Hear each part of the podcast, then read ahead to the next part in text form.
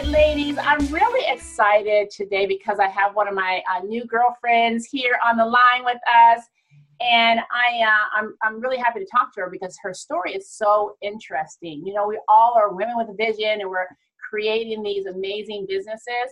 Um, but when you think about when you went to school and you got, you know, got the, the good grades and you became, you know, whatever it is you got your degree in, you you would think okay the top of the ladder of that would be like a physician right? You would think of doctor lawyer something like that. Like that's the pinnacle of uh, of being very smart and you know some of us wish i mean i wish i was that smart right? But my my my girlfriend here she's so amazing because I'm gonna I'm gonna look down at my my notes because I want to make sure you guys really get this. So she uh, is a board certified emergency med- uh, med- medicine physician with over 23 years in practice. And she's treated thousands of patients throughout her career. She's a recognized speaker. She's now a coach, and she's also a doctor with an MBA. So, like, totally high achiever, right? Uh, she's she's you know an expert in in in her field as well as compassionate, approachable, down to earth, sister girlfriend kind of girl. Um, but I'm really excited to talk to her because, you know, with that background, now she's really transitioning into transformational coaching, which I find fascinating. So, Dr. Gigi, how are you? I'm always happy to catch up with you. I just love your energy. I love what you're creating, and you know, to to do business as a woman and from the feminine side is just so refreshing. It's a whole different ball game than it's the old strategic masculine thing. So I'm really happy to be here. Yeah. Well, I'm happy to have you here. Um, and I like what you said in the in the feminine because you know I know as a surgeon you are definitely dealing with in the in a very male dominated world, right? Totally. Yeah. Yeah. Yeah. So it's, a, it's been a journey, that's for sure. Very very cool. Okay. So I have a couple questions for you. I do want to get your background. Just kind of tell me mm-hmm. about, you know, how you got into medicine, where you're from. Yeah. Yeah. So yeah, I was born in Egypt, um, and I came over when I was five years old. Didn't speak a lick of English, which was an interesting thing, and um, I think that actually might have been the start of that drive towards perfectionism, to be honest. Um, and then when I was 11, I was in Egypt and I got sick, and I went to see a doctor there. And for the first time in two weeks, when he put his hand on my stomach, the pain went away. And I was just like, "What is that? I want to be that." And so, you know, from the age of 11, I was like, I'm going to be a doctor. That's it. You know, that if that's what a healer is in the United States, that's what I'm going to be. Um, and so then, you know, through my journey, I was like, let's go. I'm focused. I want to get there. And so I went on to, uh, did my undergrad at Cornell, and I did it in three years with two majors and a minor and working 20 hours a week and yet there was always this like not good enough because obviously if i could do it anybody could do it. I mean even when i went on to my residency in emergency medicine which was a very young field most people were like er what's that? You know? This was before george clooney made it famous. Um, people were like and i got into one of the top programs in the country and the whole time i was there i kept thinking they're going to figure out any day now. I don't belong here. I'm not good enough. I'm an imposter. And so you know this sort of theme in my life has always been there. Now, fast forward 10 years into my practice, I'm, you know, a medical director at one place, I'm doing associate director at another place. I'm doing everything I can, but underneath, I felt like I was doggy paddling, trying to stay afloat. Now, on the surface, I was trying to be one of the guys. I was trying to prove that I deserve it. I, you know, I deserve to be here. But deep down inside was this piece of me that was like, I'm not really good enough. I'm not really worthy. I, am not, you know, there was always that I have to work harder. I have to suppress my femininity, can't be a woman in a man's world. And um, all of that came crashing down. About 10 years into practice, I became addicted to Ambien, which is a sleeping pill. Now, talk about fucking up the perfection, excuse my language. I mean, I picked an addiction that didn't even exist yet. Seriously, like that addiction doesn't run in my family. I was like, how on earth do you say addict in Arabic to your grandmother who doesn't speak English? I'm like, oh my lord. Like this was not on my career path.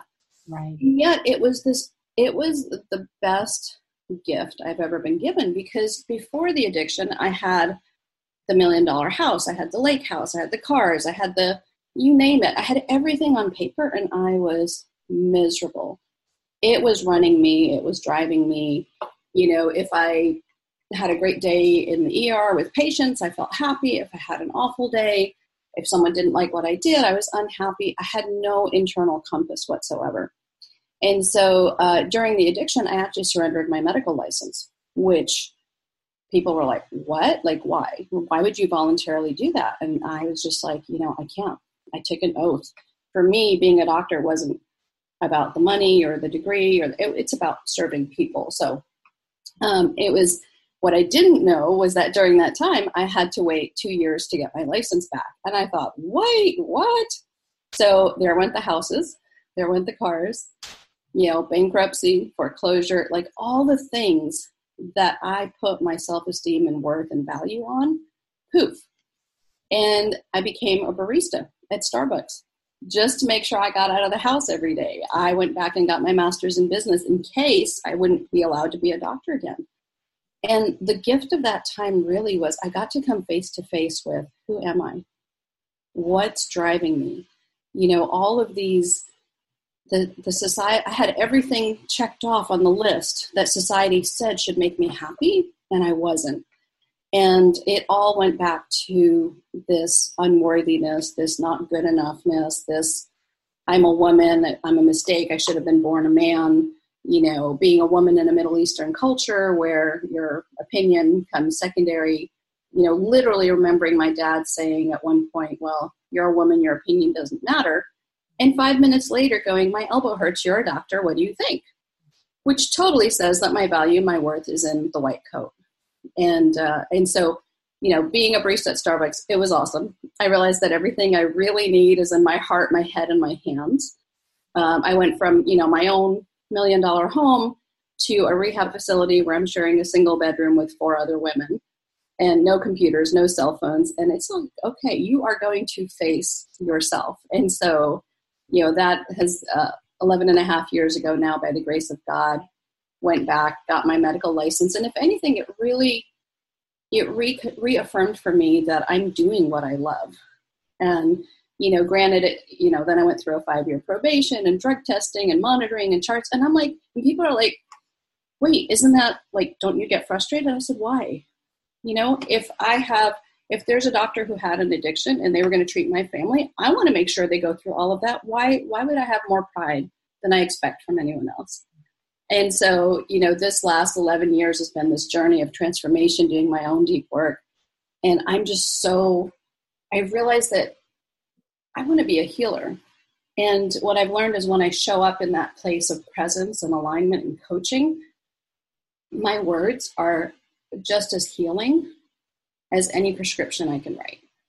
When I see a patient in their wholeness and their entirety, and I say to them, Great, back pain, go see a chiropractor, go see an acupuncturist, here's some prescriptions, and here's a, a, counselor I want you to talk to about the anger that's causing your back pain. And they just kind of look at me like, mm-hmm. and so, yeah, I'm, I'm dedicated to making sure no other woman ever puts aside her femininity because what I've realized after the addiction is being a woman is actually the biggest gift mm-hmm. I, I give as a doctor.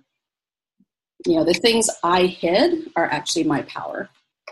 Yes. You know what? You are such a gift. I'm telling you, and I'm so grateful that you are, you know, just so transparent and uh, so just because people really need to hear this. I mean, I think a lot of us go through these these parts, these times in our life. I've gone through these parts in, in my life where it's just really low. It doesn't seem like um, anything is going well, and you just you can't figure out why you're going through this. But now on the other side, Mm-hmm. You know, it's just an incredible story. It really is an incredible story, and able to heal because you are a healer. That's who you are. Because you had were were meant to heal in a very big way. You had to go through that. You literally had to, so that you can be relatable. Yeah, uh, three. It's all, it's all yeah. It's all part of it.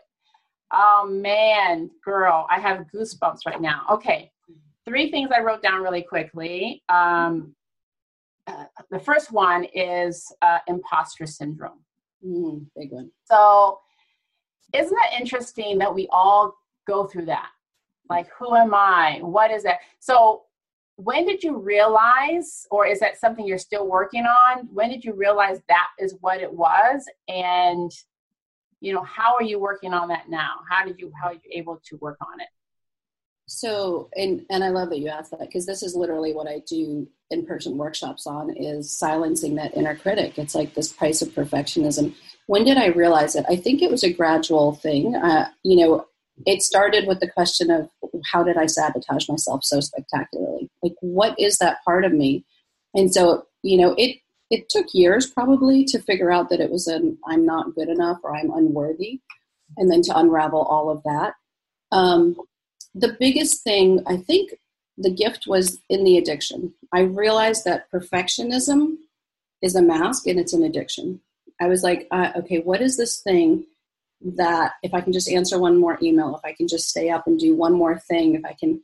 So, and then before I became addicted to the Ambien, I was addicted to work. I was the best workaholic you would ever, and these are socially accepted. And so, really, with the addiction, it opened up my eyes because it was like, okay, this is a behavior. And you know, we're so much better about addiction now, which is like you can be addicted to gambling. What? Like that's an activity. How are you addicted to an activity? Mm-hmm. Well, perfectionism and being workaholic, it's it's an addiction to an activity. But when someone's addicted, it's because they're avoiding something. Yeah. There's a pain, there's a problem, there's something we're trying to stay busy or do because the activity gives us a feeling. And I realized that for me, the perfectionism was it gave me a relief. It gave me a few hours every time I would be validated, whether it was a patient or a degree or a meeting, that it was giving me the validation would give me relief for a few hours or days from that pain of not enough. And so that I think was the turning point of like, okay, like what's what's underneath this behavior? Yeah. Yeah. What's underneath it? That's really good. And you said another thing, just related to that, is you at some point you're going to have to face yourself. At Everywhere some point. There I was. Yeah. yeah, but then you have the courage to face yourself. That's the whole other thing. And and stop and and because you could have continued with the masking with the addiction. You could have continued to just not face it. Yeah. And I think that's a really good point because there came a time, you know, the Ambien back then they didn't know, but literally coming off of it, I went three days without sleep, hallucinating, paranoid. And on day three, I had a seizure. And I knew at that point, I was like, I would rather die than live the way I had been living. Like this emptiness, this pretend, this pain in my soul, this thing that I would take vacations to try to cover up or buy things to try to co- it wasn't working and I was like that's it. I'm done. So literally it came down to I would rather die than live basically a life of quiet desperation anymore. Yeah, and you know, I took an oath never again to ignore my soul. And so this is what set me on this path. Yeah. Uh, so much more to give and I I want to teach doctors to to get clear on why, like what's really driving you to be a doctor, and are you going to get it from this job or not? And then to be come from that place and be clear, you're not going to be expecting your patients to fulfill you or your spouse to fulfill you. You know, to be happy from the inside out, it's an inside job, and to really help them ne- never when oh God, I like I get so passionate about this. I can't. Mm. I'm like 50 years from now, when I see a woman doctor who's in her power, who hugs her patients, who still has the healing touch, who shows up, has a balanced life, and feels happy and knows who she is, regardless of what's happening in her world at that day, and her patient goes home feeling seen and heard, I will know that I have lived. Yeah. This is my legacy. I'm here to, to change healthcare from the inside out by changing how we show up as women. Let me ask you, how do you define how do you define success now then? Oh, yeah. Uh, this is this is so success for me now is it always comes back. I think alignment is the key word for me. Like because when I know who I am so deeply, like nothing fazes me. I mean, I'm still human, and yeah, things will piss me off, blah, blah, blah, you know, I'll have a bad day, the hormones. But at the end of the day, success for me now is waking up knowing that I'm living my life on purpose and here's the thing like my life after the addiction looks a lot like it did before. I mean, I'm still a freaking fantastic doctor. I was before. Mm-hmm. But the intention and what drives it is very different. Before the addiction, I was an amazing doctor from a place of need and please approve of me and if I can just see more patients and all of that. And now I'm still an amazing doctor, but it comes from I'm here to help. And if you like me or don't like me, it doesn't matter. I'm here to be all of me. And so success is doing what you love and at the end of the day feeling like I did everything I could. That's it. I love it. I love it. Um, so now you're still working as a doctor, but you're also coaching on, on the side. Like your that's your side hustle right now, right? Yeah, actually, it's it's become my primary hustle. It's so, your, oh, good.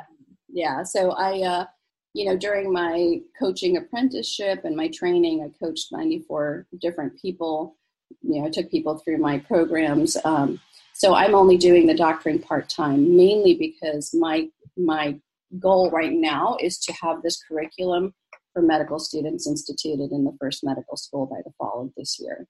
Oh, good. Because I want to touch lives. I want to help the doctors at the very beginning of their journey while they're still, you know, in their beautiful, innocent hearts. Because we go into it.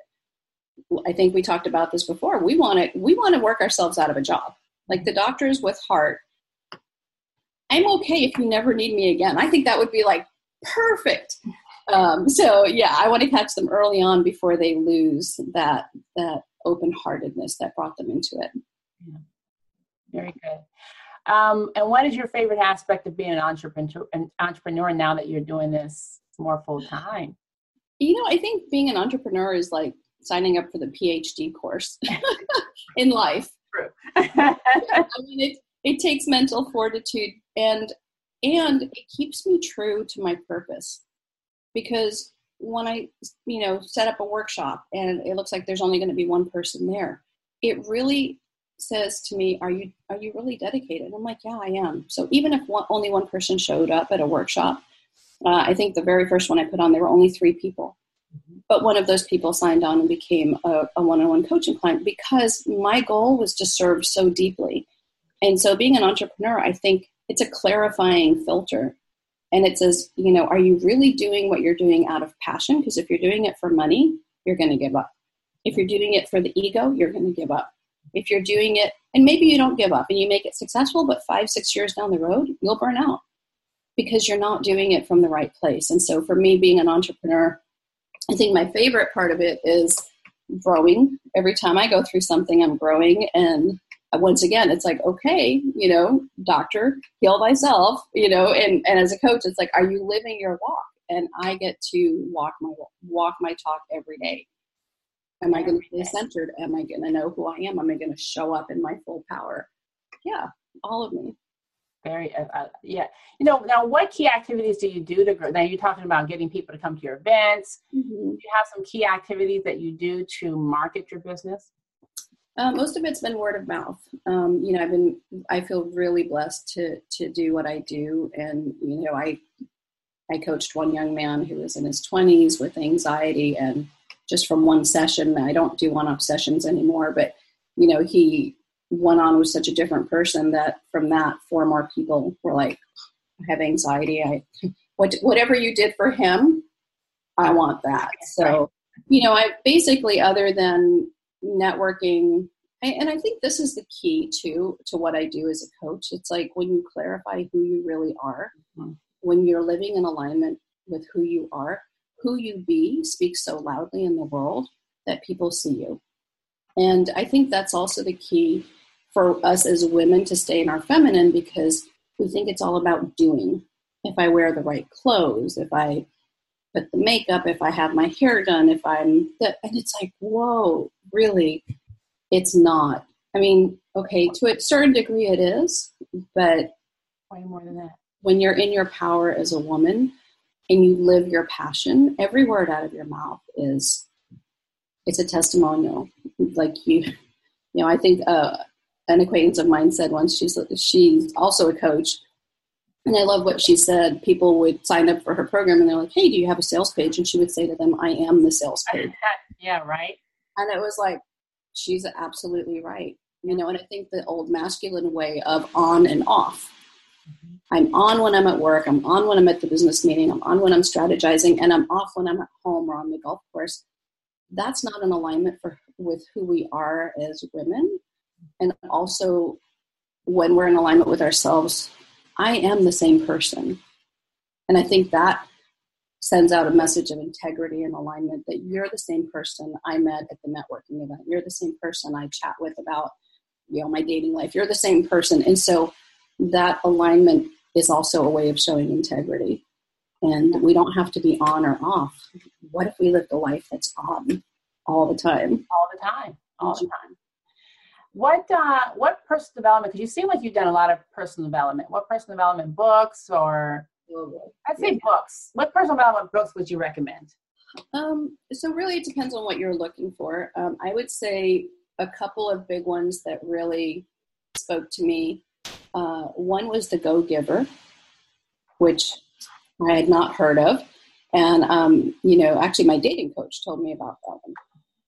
And when I read it, it's a very simple book. I think it's only like 60 pages, but the ideas in it just like, it was like, wow. It's instead of being a go getter, which is what our society mm-hmm. teaches us to do, be a go giver. How can you support? How can you give? How can you do? And that bore itself out when I went to a feminine networking event where we sat around at tables. Each woman would answer questions, and we're like, oh, yeah, I know this person. Let me help you. And it was like, I came out of a two day networking event with women excited and refreshed. And I was like, uh, this would not happen in the old strategic masculine. Right. So the Go Giver was a, a huge one. Mm-hmm. Um, the Energy of Money by Maria Nemeth. Uh, because you know, being an entrepreneur, being a coach, there's a lot of that money piece. And for me, even though I'm a doctor and I've made great money and I'm master's in business and all that, doing it as a coach, it's like, okay, let's let's separate. You know, money is just energy and you still need to go through separating your value as a coach or as a person has nothing to do with the money. So energy and money. And then the final one which you know i really recommend that you have a coach or someone to support you when you read it is called homecoming by john bradshaw. So that book really just whoo, deconstructed me. And it's it's about i think it's called reclaiming the inner child is the subtitle. Okay. Uh, and just because a lot of us driven super women think, oh, it's normal, this is just what it is. This book really shifted my perspective because just even if you just read the first chapter, I think they have quizzes and they go answer the questions and how many of these behaviors do you exhibit as an adult? And for each checklist, if you have more than six, then you probably had either emotional neglect, abuse, something in this certain age of childhood. And I was like, oh my god. I think there were only two two ages where i didn't exhibit all these behaviors and it was really fascinating to see that some of the behaviors that we think of as successful and achieving in adulthood actually come from these areas of lack in our childhood. Yeah. So i would say those three are the biggest ones that just pop up. Those are good. I just wrote those down because you know I'm, i have my little list of, of, of ones that i've been getting from all these amazing interviews and those sound really good. I'm going to read the go giver like right away. That sounds like a perfect book for me. Yeah i love that. Um, and and also what book what would you call your book that your the title of your your own personal journey book? Oh my personal journey. Well you know it's interesting because what comes to mind is the question you're afraid to ask. Mm. And and it comes in multiple ways for me because as a as a physician, I think the key to what makes me different and special with my patients is that I answer the question that they're actually afraid to ask. So they'll be asking about the blood sugar, about this, and what they really want to know is, am I dying or is it a heart attack? So to train, so that would be part of it. But then on my own personal journey, the question I'm afraid to ask, or I was afraid to ask, is Am I good enough? Is there room for me at the table? Will you still love me if I'm not mm-hmm. constantly taking care of you? Mm-hmm. So, you know, it, there's two sides to that coin. I would say the question you're really afraid to ask. Yeah. Oh, man. Dr. Gigi, girl, I can sit here and talk to you all day. I love I love your story. I relate to your story. I am your story. I mean, I just we are definitely sisters, Tam. we are definitely sisters. Oh my God, I'm so grateful to have you here. And um, so, tell us where we can find out a little bit more about your coaching, yeah, your, your yeah. social media, anything you want to plug at this point. Yeah, so uh, my website is drgigisamed.com. It's D R G I G I S like Sam, A, M like Mary, E, D like David, drgigisamed.com. And actually, I've put together a three part video series on silencing the inner critic and the high price of perfectionism that will help give some tools. So if you ladies head over there and opt in, um, that'll be ready. Uh, I'm actually just finishing it up, so should be ready in a couple of days here. Um, yeah, that's, and really my passion is high powered women. Like we are, we are here to play such a big game and we dim our light and we hide. And it's because it's, we're so afraid already that we're not good enough or we don't belong or, you know, to be criticized at the level we're playing. And I'm just like, take the roof off. Right. Let's take the roof off. So yeah, I'm really excited to do what I do. I'm really blessed to. I just I love watching women bloom and realize, you know, I when I help them uncover that core pattern, they're like, oh my god, I didn't know that this is why I do what I do, and oh my god, like how you do anything is how you do everything. Everything. Every part of their life. It's amazing to see them blossom. Awesome. Well, thank you so much. And uh, you guys definitely go out and check out Dr. Gigi Samed and her website, her three part series. And uh, thank you so much for coming to this, this uh, interview, this podcast. If you want more information about Women with Vision, please check us out on women, womenwithvisioninternational.com. And we will talk to you later. Thanks, Gigi. I'll talk to you later. Bye, Tim. Bye, ladies.